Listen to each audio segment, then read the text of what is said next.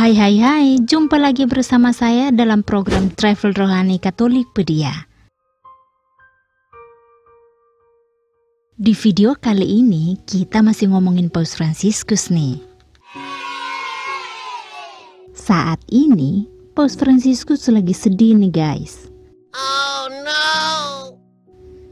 Waduh, kira-kira kenapa ya?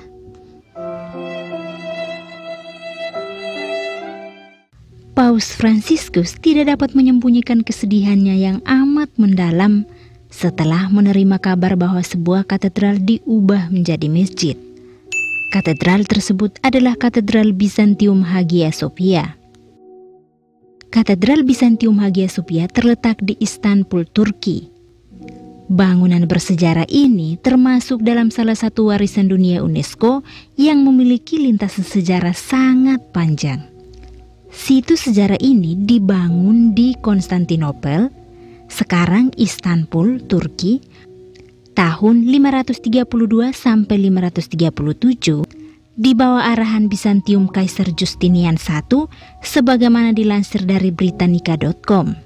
Sementara sumber lain menyebutkan pada mulanya situs ini dibangun sebagai gereja katedral Kristen Konstantinopel antara 532 dan 537 atas perintah Kaisar Romawi Justinian I.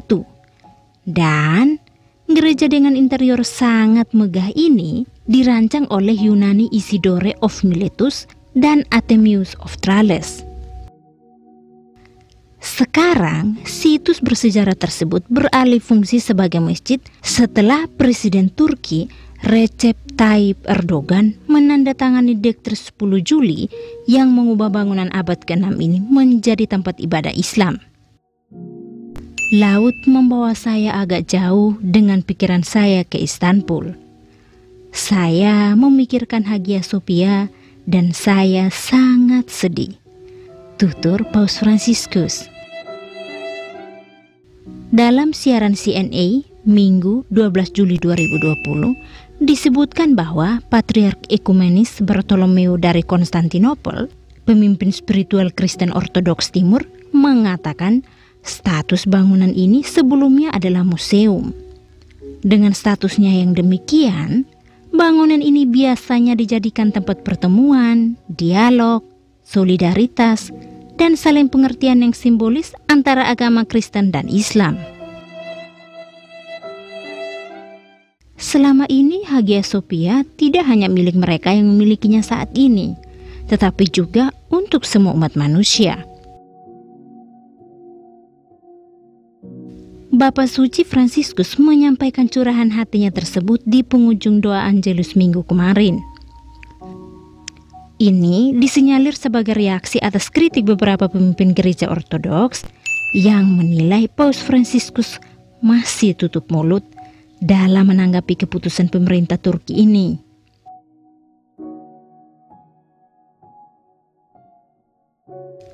Mari kita sama-sama mendoakan agar bangunan katedral yang diubah menjadi masjid ini dapat membawa manfaat bagi sebanyak mungkin orang. Dan semoga dialog dan hubungan baik antar umat beragama tetap terjalin dan terjaga dengan baik ya.